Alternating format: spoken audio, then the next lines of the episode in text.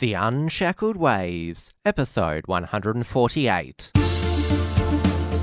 Broadcasting from Melbourne, Australia, this is The Unshackled Waves with Tim Wills, brought to you by theunshackled.net.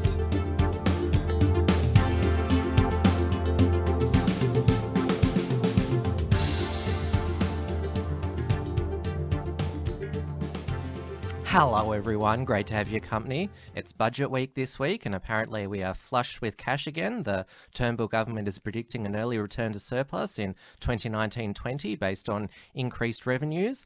They are using the extra revenue to fund tax cuts, which what will be the final budget uh, before the election. They are also under pressure to increase the Newstart unemployment benefit, which currently sits at $40 a day.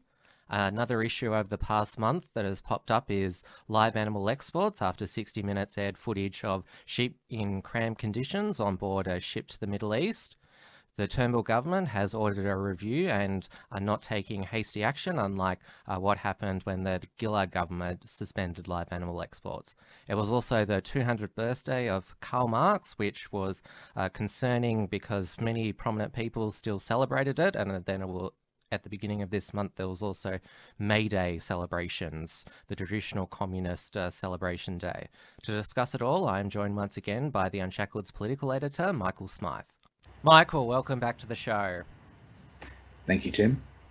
Now, as I mentioned in my introduction, it's uh, budget week, and uh, the Turnbull government and Treasurer Scott Morrison they're they're looking to deliver uh, a Santa Claus budget. Uh, after all, they're uh, planning to give uh, tax cuts, which we're told for people earning less than eighty-seven thousand dollars will be around five to ten dollars a week. It's called it's been called the the stunner meal deal tax cut.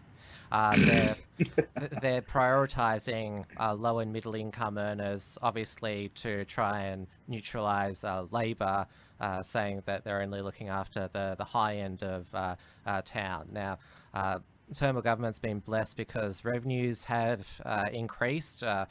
Turnbull likes to tell us through jobs and growth. Uh, so it's allowed for uh, mm. tax cuts and more infrastructure spending. So yeah, that, that, does seem like the, the Santa Claus budget after all. Mm. It seems that way until you look at the figures of what they're actually cutting. The five to ten dollars a week tax cut, as good as it is, it's only a drop in the ocean compared to how much we actually have to spend. Well, people who earn less than eighty-seven thousand dollars a year, it will only have a slight impact. It won't decrease the mortgage stress or the rent stress that low to lower middle income owners experience with um, and for those who have children, those who are sending them to schools, even the public ones. So credit where credit's due.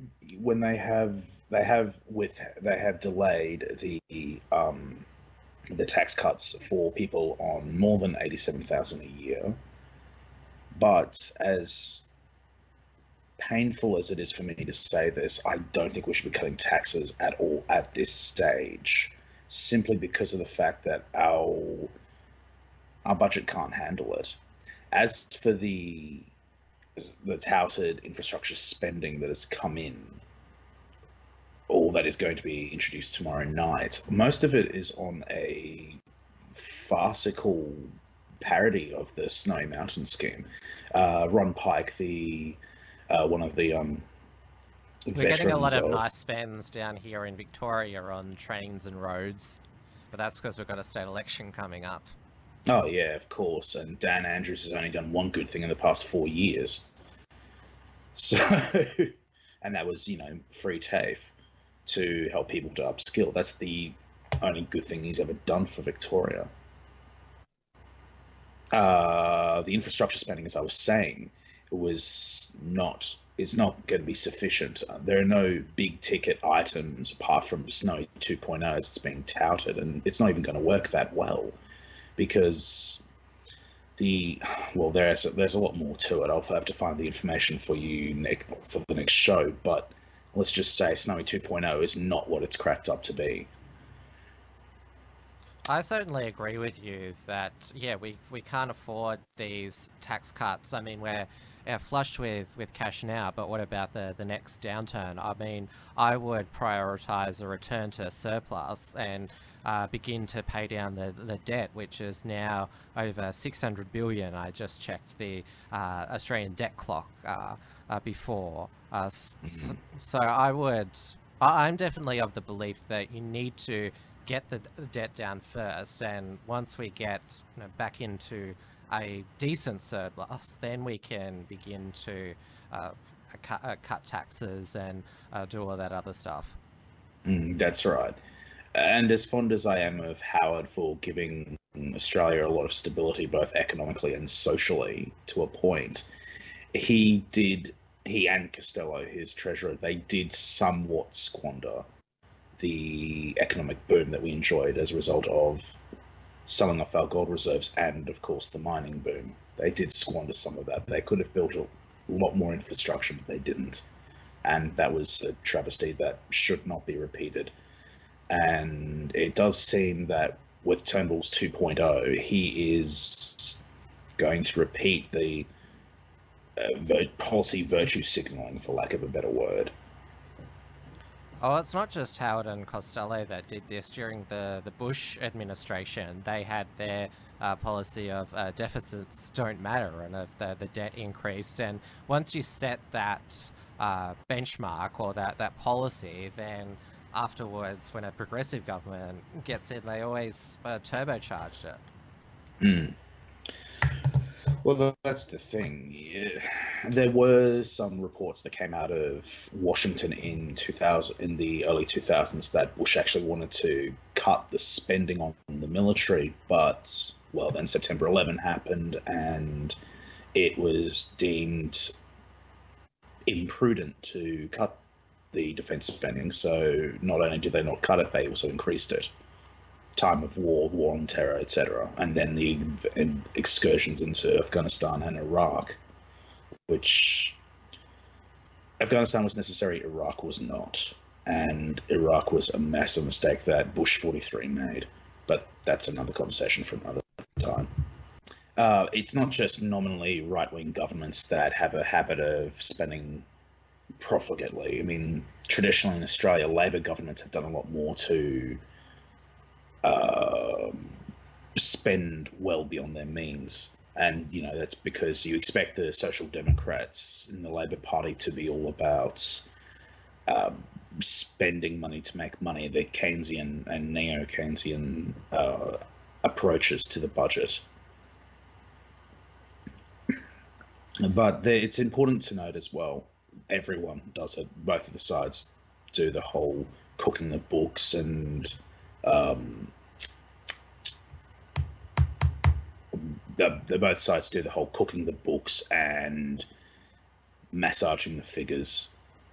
Uh, I because we're yeah we're being told the budget will return to surplus in 2019-20, but uh, we both recall uh, Kevin Rudd and Wayne Swan telling us that the budget will return to uh, surplus in 2012-13. Uh, uh, Joe Hockey said, said, in opposition that they could bring the, the budget to surplus in their in, in, in their first year, and Treasury has a history of getting these things wrong. I mean, projections into the into the future based on the the fiscal cycle, they're they're always way out. Mm, that's true. And there are a lot of emergencies that they don't, uh, not just emergencies, a lot of emergencies and or contingencies that they don't make allowances for as well. That's another thing, Tim. Uh, you know, you've got Julie Bishop, our foreign minister, who is basically writing out checks every second day, it feels like, for stuff that it seems to be more for the benefit of people overseas rather than for people here. Don't get me wrong, I have nothing I have no problems with foreign aid per se, but we've got to remember that charity begins at home. You know. Uh, and there's so much waste on uh, government programs like multicultural grants, uh, art grants. I mean, we fund some uh, woeful uh, uh, arts projects and councils. I mean, if you cut substantial amount of that, you, you'd save so much money. That's true as well. Well, in the article I wrote uh, a couple of weeks ago for the Unshackled, um, talking, was the part two of the, the um, pardon me. It was the second of two articles that I wrote regarding the 30th consecutive Newspoll that Malcolm Turnbull had lost. And I wrote, as you recall, I wrote 10 suggestions. The first one, which is the most important one and would go a big way to helping sort out our economic strife, at least in terms of debit and credit and accounting, would be to rein in all the spending, especially the wasteful spending on welfare for non citizens, which costs more than 12. I wrote $12 billion per year in the article, it's actually $16 billion a year. Why the reason why I wrote $12 billion a year in the article is because 85% of that $16 billion figure was pay, what was payments to non-citizens with from countries that do not have reciprocal social security agreements with the Commonwealth of Australia. So I rounded it down to just over $12 billion because I worked out the figures. And it's more than $12 billion. You get rid of that. Even if you get rid of that, that's a $12 billion saving that you could make. And deficit was sitting at 16 billion, was expected to be 16 or 17 billion the year before. That goes a big way to fixing that. This year, I think, actually, no, I beg your pardon, I believe it was actually 33 billion at one that they were predicting as a deficit. I'd have to check that again. But if it's even if it's 33 billion, you take 12 billion. That's own that's just over 20 billion as opposed to more than 30 billion. So it, that would be a good saving to make. And that's just one thing. That doesn't even take into account all of the consultants that the Turnbull coalition government has employed on a contractual basis ostensibly results based remuneration, but it's a lot of money for a little bit of work and a little bit of consulting, which doesn't really serve the public interest, I don't think. Well, all will be revealed uh, tomorrow night. Now, an issue that we haven't commented on yet, but it's been in the news for the, the past month, and that is uh, live animal exports uh, from mm. Australia to uh, the Middle East and other uh, developing nations. This was after, this came to light again after a 60 Minutes episode, which uh, aired footage of sheep going to uh, the, the Middle East in cramped uh, conditions. A lot of them died from exhaustion and animals suffering at tugs at the the, the heartstrings of uh, a lot of uh, people. And uh, as Craig Emerson would say, not just you know inner city, greeny, tree hugging, bleeding hearts.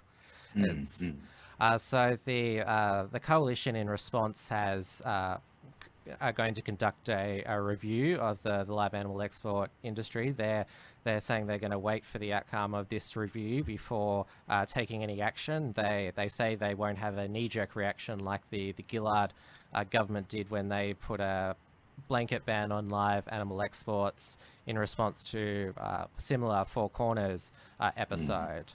But it seems to be that the, the focus this time, Labor, they've said they want to end live sheep exports. So they're just saying it's just the the, the sheep and uh, Sussan Ley, the the coalition uh, backbencher, well, pretty much because she's got nothing else to do and wants to get her name into the the news, has uh, got a private members bill proposing to do the same. Well, Sussan Ley used to be in the outer ministry, I believe. No, she was cabinet minister. she was cabinet minister. Yeah, health minister. Oh, that's right, she was too. I'd forgotten about that brief episode, and then she actually essentially got booted out by Turnbull. That's another story for another time. Yeah, because she bought a investment property on a official uh, uh, political trip. Oh, that was just the excuse. Turnbull had other reasons for getting rid of her. Um, I was actually going to mention the Four Corners segment that came out a few years ago, actually in regards to live exports, and which was the trigger for Gillard to unilaterally and instantly suspend live exports. Bob Katter was furious about it, and he had a he absolutely tore the. I forget which Labor minister it was at the time. Tore him a new one for. Uh, Joe Ludwig was the agriculture minister, I believe. Mm. Yeah, it was probably Ludwig that he tore a new one. Mm. The son Um, of Bill Ludwig, the union heavyweight. Hmm hmm Yes, I know, Bill. Um, I have friends in the Labor Party, as much as they might surprise some of you. Um, point is, uh, trying to ban live exports, even live sheep exports, it's not going to stop the problem. And this is where it gets difficult, because I was discussing this with a friend of mine today who actually doesn't really like live exports.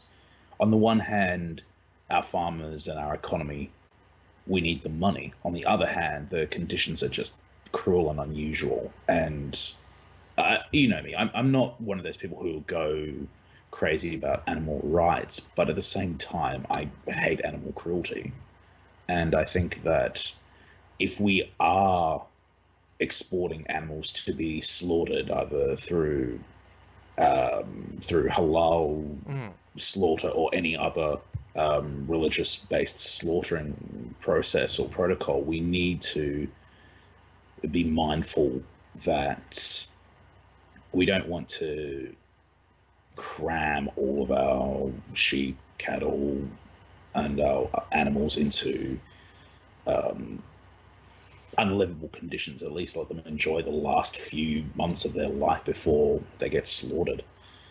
Uh, I don't trust these, yeah, Middle Eastern nations like Qatar or the, the UAE, which, yeah, they practice uh, halal slaughter, which is Mm. uh, in- inhumane. I mean, there, there's no way we can ever trust them to uh, to do the right thing. And yes, hy- hypothetically, uh, live animal exports uh, wouldn't happen, but it, but it's uh, the the argument always is is that these uh, nations they don't have the, the refrigeration facilities to if it was shipped over just like already slaughtered that uh, but uh, it seems to be where bending over backwards to to accommodate their demands we're not we're not putting much on on them uh, that, them at all That's true, and it's crap to say they don't have refrigeration capacity. I mean, you look at the the Gulf nations, particularly; they're amongst some of the richest nations in the world per capita. I'm pretty sure they can afford a couple of refrigerators at the docks somehow. I, I know that sounds facetious, so forgive me, but they can afford it. We are certainly bending over backwards, but that's the thing. We're chasing the unholy dollar, Tim. I mean, it's all about the money at the end of the day Yeah. which is why gov- which is why the Liberal coalition government, to their credit, are not going to just knee jerk react and say nope, stop completely. They're gonna wait and see, which is well, par for the course in politics. Because what uh, David Littleproud, the agriculture minister, and uh, Matt Canavan, the resources minister, have said that uh, if you end this, you're going to ruin uh, farmers' livelihoods. And of course, in uh, contest between humans and animals, of course, humans' uh, livelihoods are the are the priority here. Are much more important, absolutely. Yeah, and of course we know that uh, our farmers, well, they, they they struggle with a whole range of, of factors: uh, drought, uh, co- uh, uh, commodity and agricultural uh, pr- uh, prices. So yeah, we we don't want to uh, put them in a, another uh, difficult uh, uh, situation. It's it's a real balancing act. Mm, exactly. There is one way we could possibly make it more ethic- ethically pleasing, for lack of a better phrase. We could say that, okay, you want to import our stuff, the money to facilitate. I mean, we're giving you all this lovely fresh meat. The least you can do is meet us in the middle, so to speak, and you know, provide help us get bigger ships so the animals aren't so cramped. For example, you know, I mean, they want the meat slaughtered in a particular way, especially in the Gulf countries. They won't be sal- they be slaughtered in the halal way, which is basically you just hold the animal and you just slit its throat and let all the blood drain out. Um, but the thing is, they could meet us. They've, it's not like they haven't got the money to meet us in the middle. They Yeah. could easily, they could easily do that. And you know, I mean, like I said, I don't consider myself a champion of animal rights by any means, but if they, if we are providing to the market, the market has to be receptive as well. I, I definitely agree that uh, we- we all agree that there should be some basic standard of uh, animal welfare. I mean, yes, uh, o- obviously, you know, we're not as far as as the vegans and say, you know, don't don't kill animals uh, uh, at all. I mean, I, I I certainly believe that yeah, we need to you know consume meat to uh, to be healthy. Uh, Mm. But yeah, there is uh, there is a humane way to uh, slaughter animals, and uh, definitely in Australia we have uh, mastered that in our, in our abattoirs. But of course, when we Mm. get into uh, this uh, uh, global uh, trade business, of course, other nations aren't going to be uh, the, the same as us. And so a- a- it's Mm. not really, yeah, uh, I, I agree with Craig Emerson. It's not about uh, being a bleeding heart, it, it- it's about making sure that other, other nations, we can well, try and get them to the same standard we are. Mm, that's right. And it's important that we do this. One of the, this was a few years ago when the Four Corners segment was aired, and there were there was actually a lot of blowback on the ground in the place where the um, the guy admitted to mistreating the animals, um, actually crippled his village's economy. But at the end of the day, if we could, you know, reduce the amount, you know, we put a premium, and this is, I guess, what's left of the libertarian in me talking, saying, you know, let's have, let's say there's less than we've got, so they pay more for it. The, and that way you can also use that either as a way to discourage the en masse cruelty, or you can use the proceeds from that if they don't care to build bigger, more comfortable ships for the animals so they're not, you know, trapped in a, a barely breathable cage. So you can do it that way as well.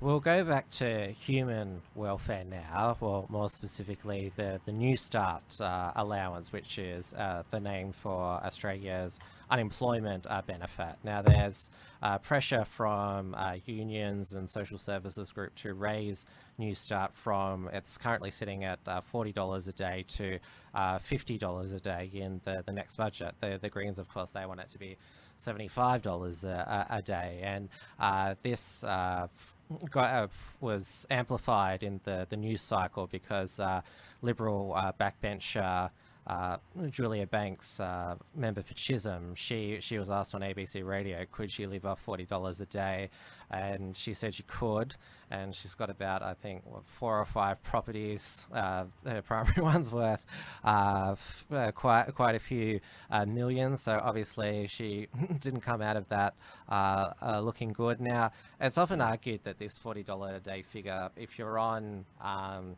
welfare on Centrelink, you're entitled to a whole range of other subsidies and supplements such as uh, rent uh, assistance, and of course, no one ever starves on Newstart. I mean, it's always described, oh, how will people eat? Well. Uh, I, I don't recall anyone saying that uh, I'm hungry on welfare.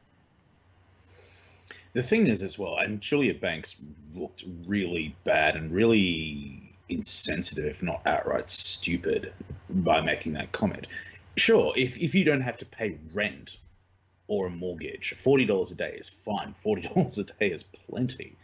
The thing is, though, the Newstart allowance, as it is, at $40 a day, you know, how many days are there in a week? There are some days in a week, so it's $280 a week if you're paying, uh, let's say, two hundred dollars a week in rent wherever you are, if you're paying two hundred dollars a week in rent, that leaves you what eighty dollars for the rest of the week. So, eighty divided by seven, eighty divided by 14, 16. So basically, you've got you've basically got uh, ten dollars a day that you live on after you've paid rent, and that doesn't even take into account electricity bills, phone bills, gas bills if you have a gas stove or a gas hot water heater.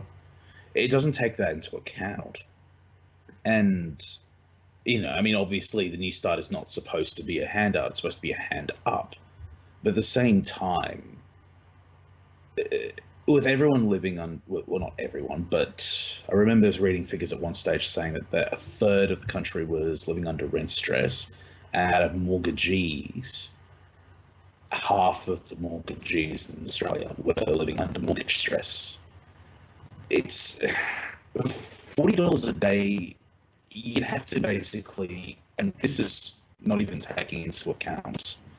Um, yes, not even taking into account if you need medication. The actual Center does have a uh, a medication allowance if it's necessary, but um, they even have a telephone allowance The point is, however, the rent assistance is only roughly 30% of the actual rent that you're paying in the fortnight. So if you're paying if you're paying $400 a fortnight and you're sharing accommodation, you're only going to get about uh, when I was on it would have been $75 or thereabouts.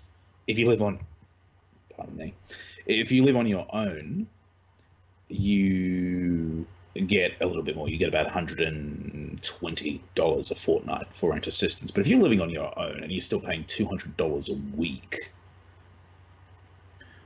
that's less than another $10 a day for the whole fortnight for you to live on. So it's it, it's hard and the rules with Centrelink as well make it so that if you're living with a, a registered partner, same sex, or heterosexual de facto, you actually lose some of your payment because they expect that partner to be supporting you as well.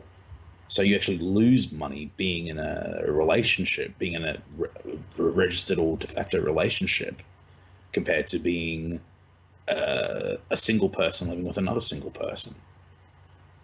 It's, it's just hmm.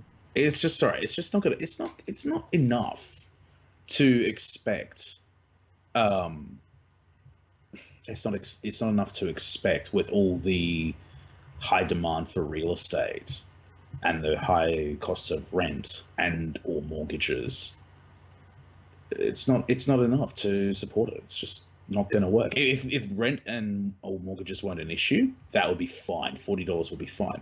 But we are nowhere near that.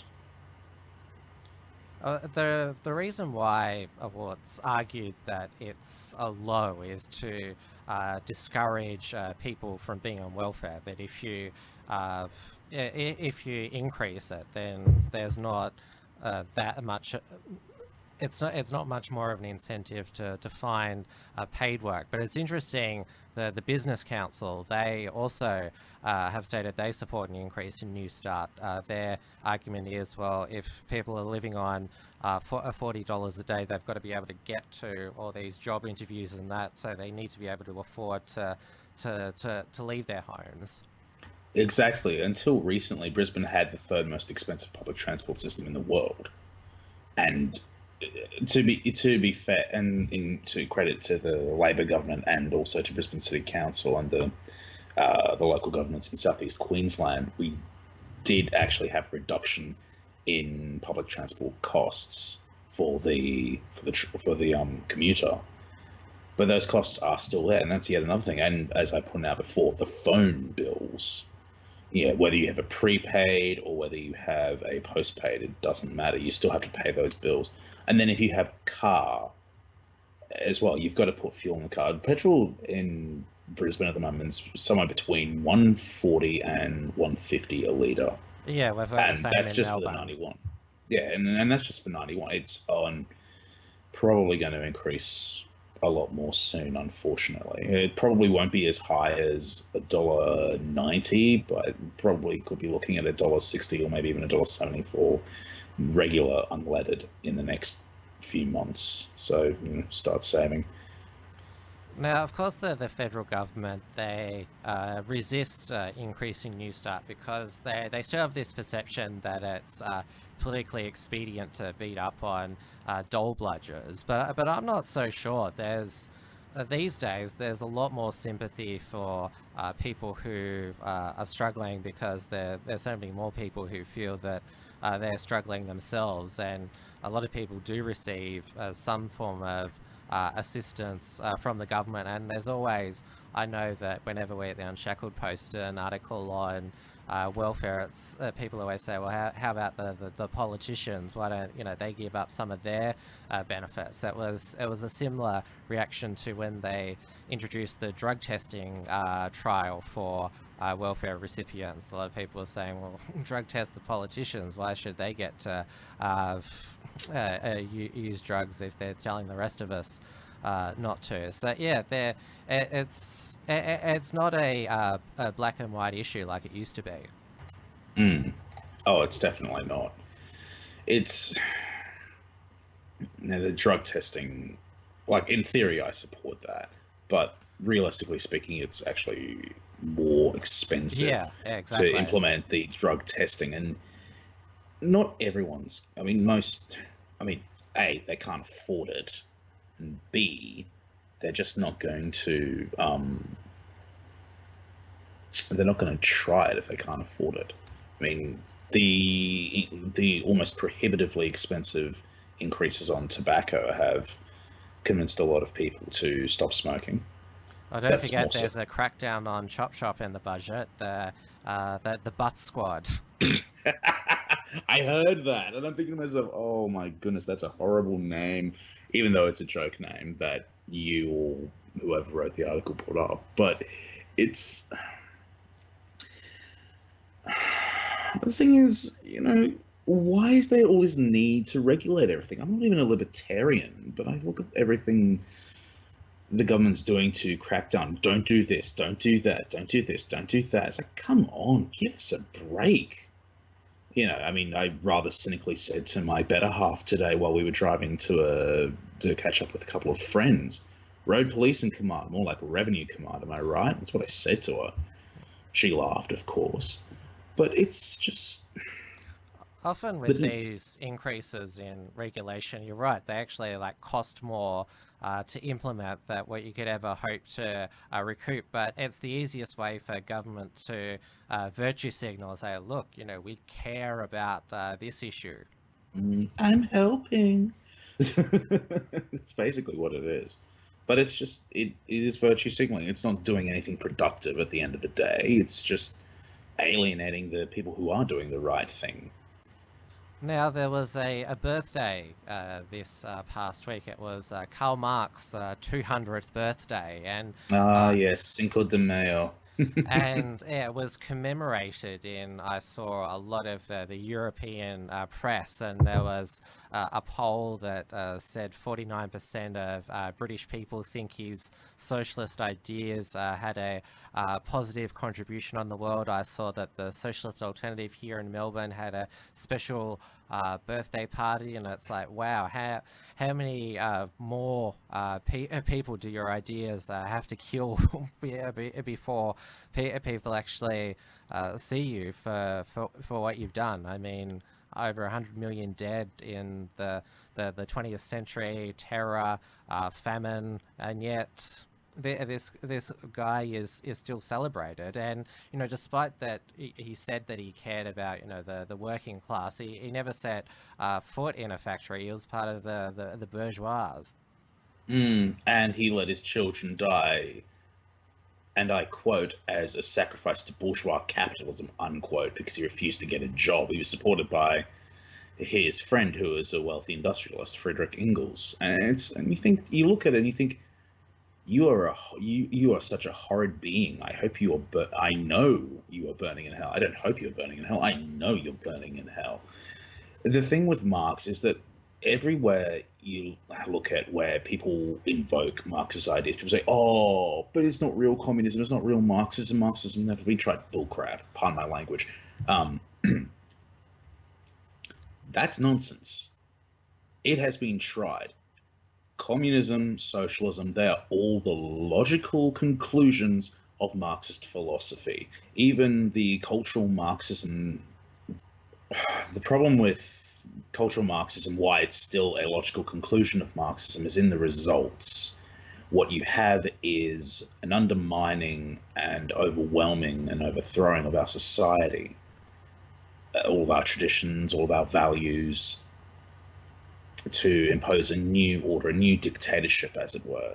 Under Lenin, it was the dictatorship of the proletariat, in which the revolution was always ongoing. There's never going to be a perfect communist utopia because the revolution is always going. There's always going to be more traitors to purge. There is always going to be more death and destruction, more yet another enemy to overcome. Funny enough, the neoconservatives think like that as well, but that's another story in regards to the the cultural Marxism of the Frankfurt School, they want to have a dictatorship of intelligentsia, although, as my uncle and I glibly refer to them as pseudo intellectuals, because they're not really, um, they're not really intelligent, and it's also the fault of uh, conservatives as well that we haven't actually fought back. We've been anemic in our um, in our defense of our values and our traditions.